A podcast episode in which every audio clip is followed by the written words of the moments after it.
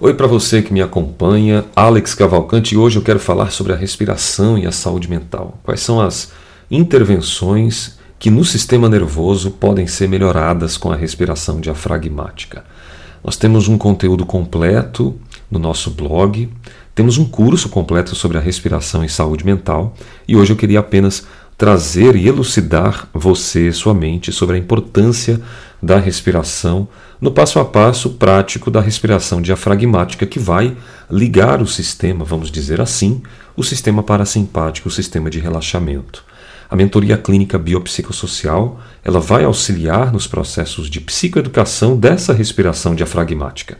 É uma abordagem que eu considero o ser humano no aspecto biológico, psicológico e social, e claro, a respiração diafragmática vai romper hormônios e trazer de volta a estabilidade emocional que você precisa. Saiba mais.